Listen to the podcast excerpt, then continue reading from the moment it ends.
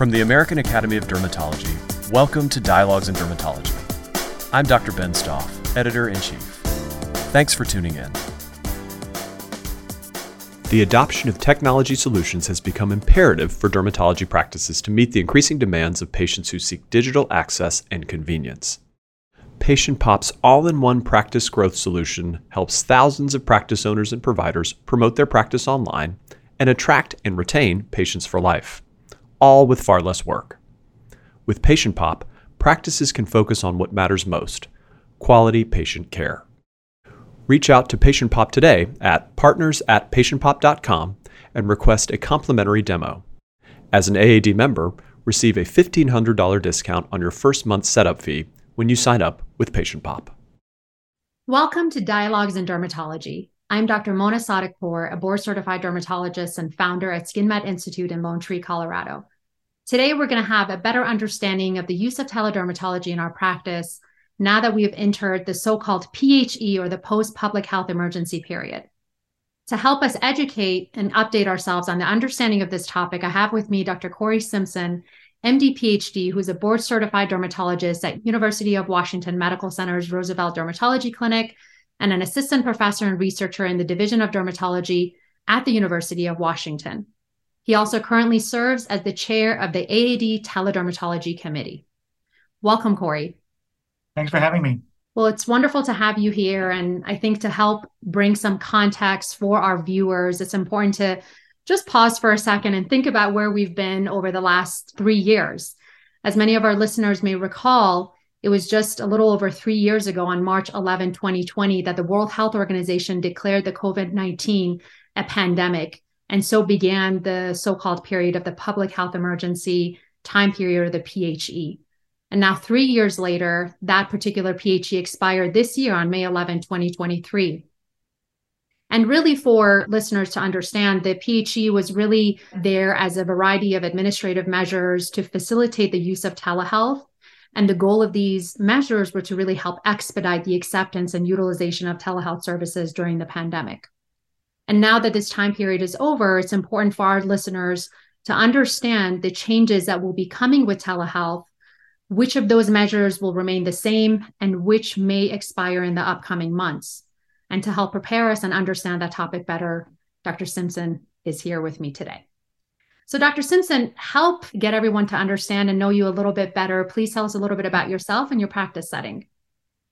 Sure. So, I'm an academic dermatologist. I work at the University of Washington, or UW.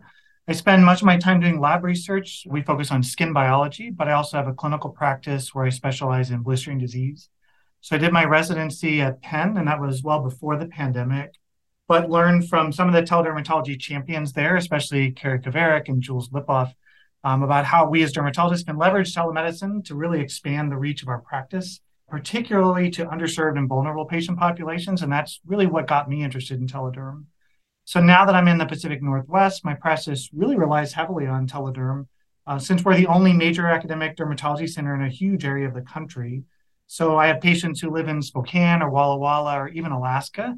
If they develop a rare skin disease, they have to travel a really, really long way to come see me as a subspecialist, which is a big ask. So if you think about the average patient with bullous pemphigoid, for example, who's often elderly and immunosuppressed, if patients like that can be safely and effectively managed without having to travel all the way to Seattle for a routine follow up visit, that's a big win for telemedicine.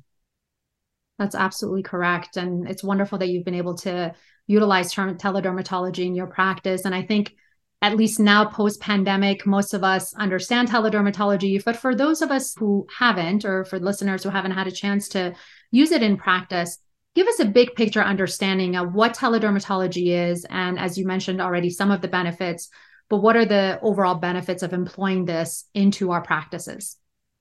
Sure. So, telemedicine in general allows any physician, dermatologist, or others to deliver care to patients remotely. So, you're not in the same space together at the same time.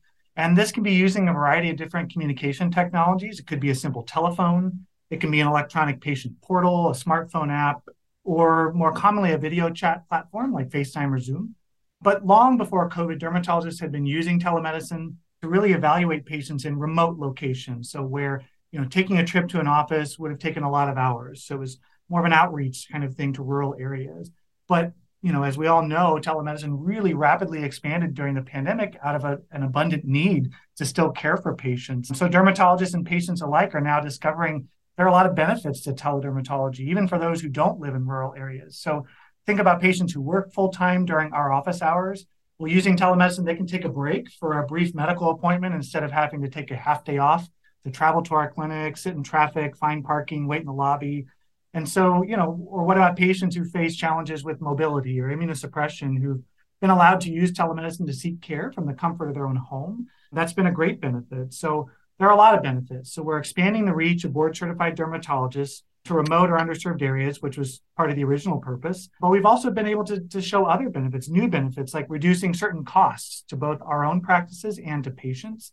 We can address skin problems promptly before they become really serious, maybe even avoiding an ER visit for a patient that needs a, a quick telemedicine evaluation. I mean, actually, recent data suggests that patients are quite satisfied with telemedicine. They feel like they're getting good care and they really, really like the convenience of it. Plus, the pandemic taught us, especially, that telemedicine can actually be used to reduce exposure for ourselves, for our staff, for our patients to communicable diseases. So let's think about a patient needs to come in to discuss their atopic dermatitis and just refill their prescription. You know, but they come down with a cough or maybe a fever on the day of the appointment. Well, the right thing to do is cancel your in person appointment so you don't make everybody sick, which is a loss for the patient and for your practice. If instead you can convert that visit to a telemedicine appointment when appropriate, um, that can be a win win for everybody. That's wonderful. I mean, I was going to ask you what changed during the PHE with respect to teledermatology, but I think you've you've touched upon it. Anything else that you feel is important for listeners to know about how teledermatology sort of transpired during the pandemic to what it was before? Right. So, I mean, before the PHE was declared, using telemedicine was a little bit challenging if you wanted to do it in billable encounters. There were only designated sites that were allowed to do it on these so-called originating sites. But the whole point was that CMS decided during the PHE, look, we've got to keep patients connected to physicians without risking, you know, being in a crowded office setting where people are going to spread COVID to one another. So they implemented several key flexibilities to make telehealth more widely available and a viable option for continuing patient care while we were facing clinic closures or high risk of infection, staff shortages due to callouts for illness, and also a need to conserve PPE in those early days, you may remember. So most importantly, they relaxed the originating site requirements, meaning patients could seek care outside of a designated facility, even from their homes. And that was a game changer because patients could contact us from the comfort of their own home. They didn't have to expose themselves to COVID 19. They could do it from home and still get the care they needed. CMS also loosened the requirements as far as licensure and relaxed HIPAA as well. But some of those things are now expiring. So it's important that we're talking about this. So the whole goal was to reduce the barriers to physicians participating in telemedicine and to make the adoption of telemedicine widespread and in a bunch of different practice settings. So that was a real success for those of us who've been advocating for expanding access to telemedicine really for years before the pandemic. It offered teledermatology a big debut. I think it really needed. And I think overall it was seen as a huge success for the many, many dermatologists and patients who were using telemedicine actually for the first time and they realized its potential during the pandemic. So now it's really grown to become an essential method of care delivery, in my opinion, that's actually preferred by patients as a very convenient way to access us. And so, in fact, the AAD actually did a survey of their membership recently, and about two thirds said that they plan to continue utilizing teledermatology even after the public health emergency has expired. That's great to hear. And Dr. Simpson, I'll tell you, uh, I previously was in academics, but now I'm in private practice and I do use teledermatology in my own practice uh, almost on a daily basis. And so I think, you know, sort of moving on to understanding teledermatology after PHE. This is a really important topic for myself as well as many other AAD members who are listening. And we really would like some guidance on what this really means for all of us, on what the expiration of PHE, so called after the May 11th, what does that mean for practitioners? And I think an exciting topic is always coding and reimbursement. So if you can guide us a little bit about that, and let's kick off the discussion about understanding how those hmm. coding and reimbursements have changed or may continue to change now that we are in the PHE, post PHE period. Right. So I'll first of all say that sometimes it's difficult to memorize all of these different codes and place of service and all these things. And so the AAD has really gone to great lengths to make a web page specifically dedicated to this because it can be very confusing for members It's sort of a moving target as the legal landscape changes and as bills are introduced in Congress and may actually change the rules. So really listeners should go to www.aad.org backslash telederm. So that's really where the Academy is trying to keep up-to-date information for our members to know everything there is to know about how to properly bill things. And this really became a great resource for myself and for so many other dermatologists during the early days of the pandemic where a lot of us were doing this for the first time. So that's the the caveat is go to that website if you really want to know the details. It's all very well maintained there and our staff members at the AAD are excellent at keeping that information current. So first off um, i'll start by saying that the thing that made telemedicine work during the phe was that virtual evaluation management visits e&m visits were considered the same as in-person visits and were paid at the same rate as regular in-office visits during the PHE. So that was really important because that's what actually allowed people to make this a, a, a realistic practice. A practice in you know private practice, you, have got to get uh, proper reimbursement for the work that you're doing. So that is really what made it viable. You were required to utilize a specific place of service code or POS code 11, and you had to put this modifier on it 95 that simply indicates that this encounter was performed using telehealth methods. And so that was important since the PHE has ended, this actually does not change until the end of 2023. Into 2024, it's a little bit up in the air to my understanding about how things are going to be going forward. There is some legislation being proposed about making telehealth permissions more permanent, but I think you really have to stay tuned in that regard. But for right now, dermatologists should continue to report Medicare telehealth services with a place of service code 11 and modifier 95 and it still should be reimbursed well. So that's an important thing. But the question in our minds is are we going to lose all the progress we made in telemedicine and in teledermatology if some of this stuff reverts and if the payments are not really recognizing the work that goes into telemedicine and telehealth delivery? If we're not being fairly paid for the work that we're doing, I fear that it's going to be go by the wayside and we'll lose the progress that we've made. But but I'm optimistic that people have seen how wonderful telemedicine can be. I'm optimistic that the the payment for this going forward is going to be fair for us.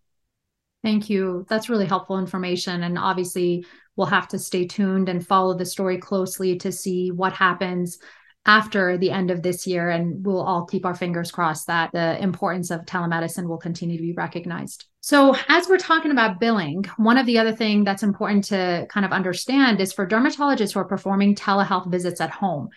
This is a practical question. What address should these physicians use as their practice location for Medicare enrollment? So this is not fantastic news for everybody, but starting in 2024, if you're enrolled in Medicare, you will now be required to disclose your home address. So during the PHE, uh, CMS actually allowed physicians to provide telehealth services from their homes without reporting their home address on their Medicare enrollment. You could still bill for services from you know where you were currently enrolled, and this waiver again is in effect until the end of this year, so December 31st, 2023. But after that, if you're doing telemedicine from home, that really should be added to your Medicare enrollment file, which some people have some reservations about, but those are the rules that, and just, you know, I'm the messenger on that. So sorry. no, that makes sense. Thanks for the update on that. And while we're talking about Medicare and virtual visits, can you tell us a little bit about what exactly Medicare virtual check ins are and how has that changed with the end of the PHE period? Right. So virtual check-ins, I, I, think they're they're not that commonly utilized, but they're really designed to be brief communications, short interactions between patients and either physicians or non-physician clinicians. And they can be done as audio only for so just a telephone call or video conferencing, which is how more of us are doing telemedicine these days. So during the PHE, dermatologists and non-physician clinicians could provide virtual check-in services to both new and established patients, but um, that's one other small thing that's changing. Once the PHE, now that it has expired, you can really only offer these brief check-in services to established patients. So it was really to recognize and pay for these sort of more brief encounters that weren't a full E&M, but were sort of a brief check-in with our patients. That makes sense. I have actually used that a couple times, and my understanding is that the reimbursement is some. It's not a lot, but at least it's something. So that's helpful that's sort of a, recurring theme is that you know we get this feedback from the RUC committee that sort of evaluates these things that we need to demonstrate utilization for some of these codes in order to argue for proper valuation of them. So i really encourage our members if they can to you know if these services work in your clinical workflow and your practice please use them and build them because the more that we have evidence that these are actually providing services to patients and that our physicians are using them, we have more of an argument to go to um, the committees that determine how these things are valued and say, look, these need to be valued um, more fairly for the work that's being put in for them. That makes sense, and that's that's great guidance. You had mentioned non-physician clinicians in just a couple minutes ago, and I want to focus on that for a second. Obviously, in dermatology, a lot of practices supervise and utilize non physician clinicians or so called NPCs who provide services to our patients. And during the pandemic, CMS had modified Medicare physician supervision requirements to include virtual presence. What were those modifications, if you can review that for us? And are they still in effect and will they be ending now that we're in PHE? Right. So during the PHE, CMS made some changes to what the definition of direct supervision was for what's considered incident to billing. So normally, incident to billing allows non physician clinicians to bill for services in an outpatient setting at 100% of the physician fee schedule. But that's if the physician conducts the initial encounter and the non physician clinician provides the care under the direct supervision of the physician. But during the PHE, when a lot of our offices were limited capacity or even the physical location might have been closed, CMS decided to expand the definition of what constituted direct supervision. And they actually included virtual presence through the use of real time audio and video technology. So this really provided some flexibility to our physicians who were submitting claims under these rules that allowed them to provide services remotely, but still bill using this incident to provision. So these revised rules actually remain in effect until the end of this calendar year, so the end of 2023. But after that, it should revert to the direct supervision requirement for incident to billing, meaning that you really have to be physically present in the same office where the non physician clinician is providing those services to patients. Thank you. That's clear. So, I like to shift gears now and talk about HIPAA requirements. Obviously, a big deal, a really important topic when you're talking about providing telehealth services. And there's been a huge transition and shift from the very beginning of the pandemic to how those HIPAA requirements are utilized and should be practiced on a daily basis for practices that do telehealth. So, how has this guidance from the Department of Health and Human Services differed from the pandemic to the post pandemic? If you can expand on that. Right. So, really, the whole point of HIPAA and enforcing HIPAA compliance is to make sure that patient privacy and security is protected and that their health information is really treated appropriately. And so, during the PHE, though, Health and Human Services stated that it was going to use discretion in collecting penalties as long as people were in good faith using telehealth. So, in other words, there was some flexibility required in those early days, as you may remember, where people often did not have already set up a platform in their practice where they knew exactly how they were going to get in touch with patients and provide virtual care it was a bit of a scramble and we had patients we needed to really care for and not have a big gap in their in their ability to to get dermatologic care. So at that time they allowed the use of popular applications that permit video chats like facetime facebook messenger google hangouts skype almost anything you wanted to use could be used to make sure that we didn't have a gap in care and to make sure that patients were getting the care that they needed and they weren't going to strap you with a penalty for noncompliance.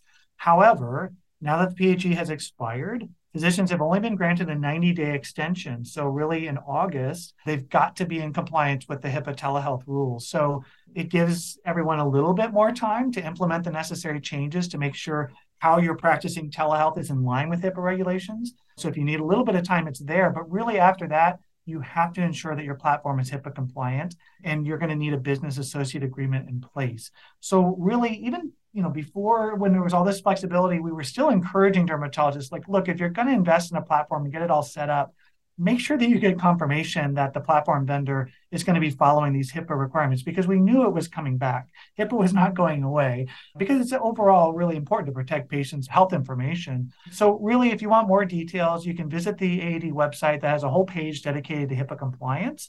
That's really important, but you have to make sure if you're not in compliance at this point, you really have to get that done before three months after the PHE, which will be in August. So, so don't wait on that. It's really important. And as you mentioned, Cory, hopefully most of us have already implemented this in our practice, but it's important to remember that there is a there is a deadline for that. So everyone should be aware of that. And you know, for kind of moving on, most of what we've talked about today so far has really covered with patients as it pertains to Medicare patients. Mm-hmm. What impact does the end of the PHE have on telehealth for private insurances? Right. So it's a little bit unclear in some cases because, as we know, every payer has different policies and rules and payment policies. So the PHE itself was really a federal government declaration that really only affected official rules for CMS. And so the end of the PHE does not really, you know, bindingly affect private payers. So, you know, even when we were you know, during the PHE, coverage for telehealth and remote care services really differed widely among private insurance plan. And this is the same case after the PHE has ended. So there's actually not as much consistent guidance that we can provide about that. The AAD sort of has a policy to encourage you to really check with the private payers you work with before you provide telehealth services to their enrollees to make sure that the reimbursement that's allowed is appropriate and, and is what you would expect to get. You want to make sure that you're properly getting paid for the work that you're doing. So that really is sort of a payer to payer dependent thing. But there is actually a whole page about private payers on the AAD websites that addresses some of these concerns. So we'll have some of these websites listed in some of the afternotes from this discussion. But really important that the AAD is trying to help our members as much as they can to understand how to navigate this changing environment, which is often a moving target as the rules change. Great.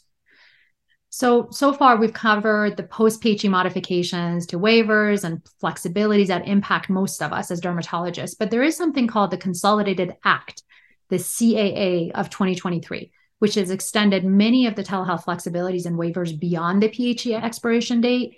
Can you shed some light on the CAA and how that affects us as dermatologists? Right. So the Consolidated Appropriations Act really was part of the omnibus funding bill for the whole federal government that basically extended many of the telehealth flexibilities through the end of 2024. So we're talking that these flexibilities are going to be in effect through December 31st of 2024. So those that will continue, the most important one to our members would be the fact that there are still going to be no geographic restrictions or originating site restrictions for Medicare patients. So remember before the PHE, you basically had to do telehealth from a designated facility, and it was mostly sort of rural or underserved areas. The whole ability of patients to be able to do that from home was because of those flexibilities that were provided during the PHE. But that flexibility that the patient can access telehealth services from wherever they want, that's actually been extended through the end of 2024. And we're really hoping that the, that Congress will will get together to pass a more permanent piece of legislation. And there's been a lot of advocacy that the AAD has done to really make telehealth Um, accommodations and payment really more permanent so that we're not kind of dealing on these short-term renewals. So anyway, there's also, you know, no restriction on where the patients are located as far as state lines. However, that's superseded by the fact that if you're a dermatologist seeing a patient who's in another state during the encounter, you're really required to follow the state licensure laws of that state where the patient sits during the encounter. So this can cause some uncomfortable situations, and you're really supposed to verify where is that patient that you're treating during the encounter, and that's something you want to be in line with. So you don't want to be crossing that. Also, audio only telehealth, which has really been an effective means I've found for communicating with some patients who just don't have access to the technology that's required to, to do video chat or high speed internet, for example. So that's going to be allowed to continue for Medicare patients and will be covered through the end of 2024, uh, as I mentioned before. And then the last point is that federally qualified health centers and rural health clinics, they used to only be able to be the originating site for patients and the physician providing the care was located offsite but now they're actually able to provide telehealth services themselves. So the really important one is that originating site restriction so patients can still through the end of 2024 be located wherever and participate in telemedicine services with you. This is really great. And I'm just going to summarize a really important point that you just touched on, which is that even though patients can be seen at any US location, it is still important that as dermatologists, when we're seeing these patients, we still need to follow the particular state licensure laws. And in reality, you probably need to be licensed in that particular state, even if your patient is calling you in from California to go over an Accutane visit. I think that's a really important point to remember so that everyone can stay out of trouble. And there is the Interstate Medical Licensure Compact, correct? Can you expand upon that? That I think allows physicians in in one state to be able to get other licenses in other state with more ease. Is that correct? Right. So this interstate medical licensure compact, it's an agreement between state boards of medicine between different states that basically allows board certified physicians in one of the member states to obtain expedited licensure in the other member states. So it's it's sort of a reciprocity agreement, but basically you you really have to um, know which states are participating, and you have to actually actively seek that licensure. So it's really important again to make sure that you're covering yourself and that you are licensed as well as covered by your malpractice insurance, depending on where you're practicing. So those are really important things. There was a lot of real flexibility during the early days of the pandemic where people were able to see patients from wherever. And a lot of states waived those in state licensure requirements, but most of that has really gone away. So, definitely, if you're interested in seeing patients in multiple states, make sure that you know that you're on solid ground legally and malpractice wise to, to do that type of interstate medicine. That's great. I do recommend members to check that website for the Medical Licensure Compact if being able to have license in multiple states is important to you. There are new states every few months, a new state is added to it. Not all 50 states are currently a part of it. A lot are. And again, there's legislation in place that more and more states are joining. So you can take a look at that. Now, you have been so helpful, Dr. Simpson. You've provided so much information and it's been incredibly insightful. Where can members get more information and guidance on this important topic and sort of refer back to some of the links and specifics of what you've mentioned today. Right. Again, I really want to make sure that everyone knows that the AAD is advocating for its members and is really trying to keep them as well informed as it can in this environment of constantly changing rules and regulations and such. So they've really got a great website, aad.org backslash telederm. It's there's a what's called a teledermatology toolkit, which we've been working on updating it and making sure that it's up to date, but it really provides a lot of information for our members about you know what are the post PHE policies that are changing? What are the flexibilities that are going to be kept? What's the up to date coding information? How should i be billing certain encounters? Even for newer people who are considering still they haven't integrated telederm into their practice there's information about how to do that, how to select a vendor, how to integrate it into your practice model. So it's really, really important. And we're also working on some new continued medical education modules about teledermatology, which we hope will be available later this year or early 2024 so that members can access that. But also, if you work with trainees, residents, or others that need to learn about telemedicine, we're hoping that those modules will be very useful for those folks. Thank you so much. And I have to say, on behalf of all of our members, we are grateful for all the work that you're doing with the AAD Teledermatology Committee to protect this very important service that we have come to know and love dearly over the last three years called teledermatology. And we hope that it continues to be protected and that we can continue to use it in our practices. As we wrap up, is there anything else that you would like to share with our members? Yeah, I mean, really, I just want to say that I think it's really important that the PHE has taught us a lot of lessons. A lot of us struggled in those early days, and we try to find silver linings when tragedies happen. And I think telemedicine really did get a silver lining out of this whole ordeal with the pandemic, and that I think it's really shown members that virtual delivery of healthcare can actually be something that is quite useful for the appropriate patient. Of course, you're going to have to select who who you think is appropriate for for follow-up visits or what have you but it's really really a powerful approach to medicine and i think it's the way of the future and i think that the pandemic really taught us that that it's a viable option to care for patients. It expands our reach. It can make us more efficient. It can make patients um, have better access um, you know more timely access to us.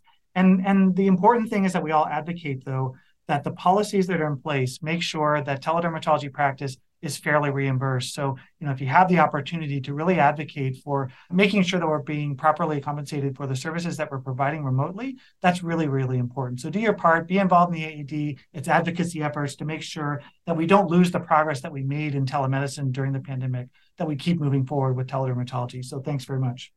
Thank you very much, Dr. Simpson, for bringing us up to speed. I certainly have learned a lot and have feel like I've been updated about teledermatology and how to be able to maintain best practices in my own practice. I hope that the listeners found this segment helpful and I thank you all for listening.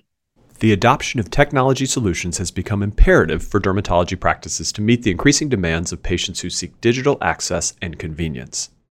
Patient Pop's all in one practice growth solution helps thousands of practice owners and providers promote their practice online and attract and retain patients for life all with far less work. With Patient Pop, practices can focus on what matters most quality patient care. Reach out to Patient Pop today at partners at patientpop.com and request a complimentary demo. As an AAD member, receive a $1,500 discount on your first month setup fee when you sign up with Patient Pop. Thanks again for tuning in to another edition of Dialogues in Dermatology. For more dialogues, subscribe to us through the website of the American Academy of Dermatology, then link your subscription through your favorite podcast app. Remember, the subscription is free for residents. New podcasts are released each week, in addition to free special bonus episodes. You can also listen to dialogues online through the AAD website. Thanks again for listening.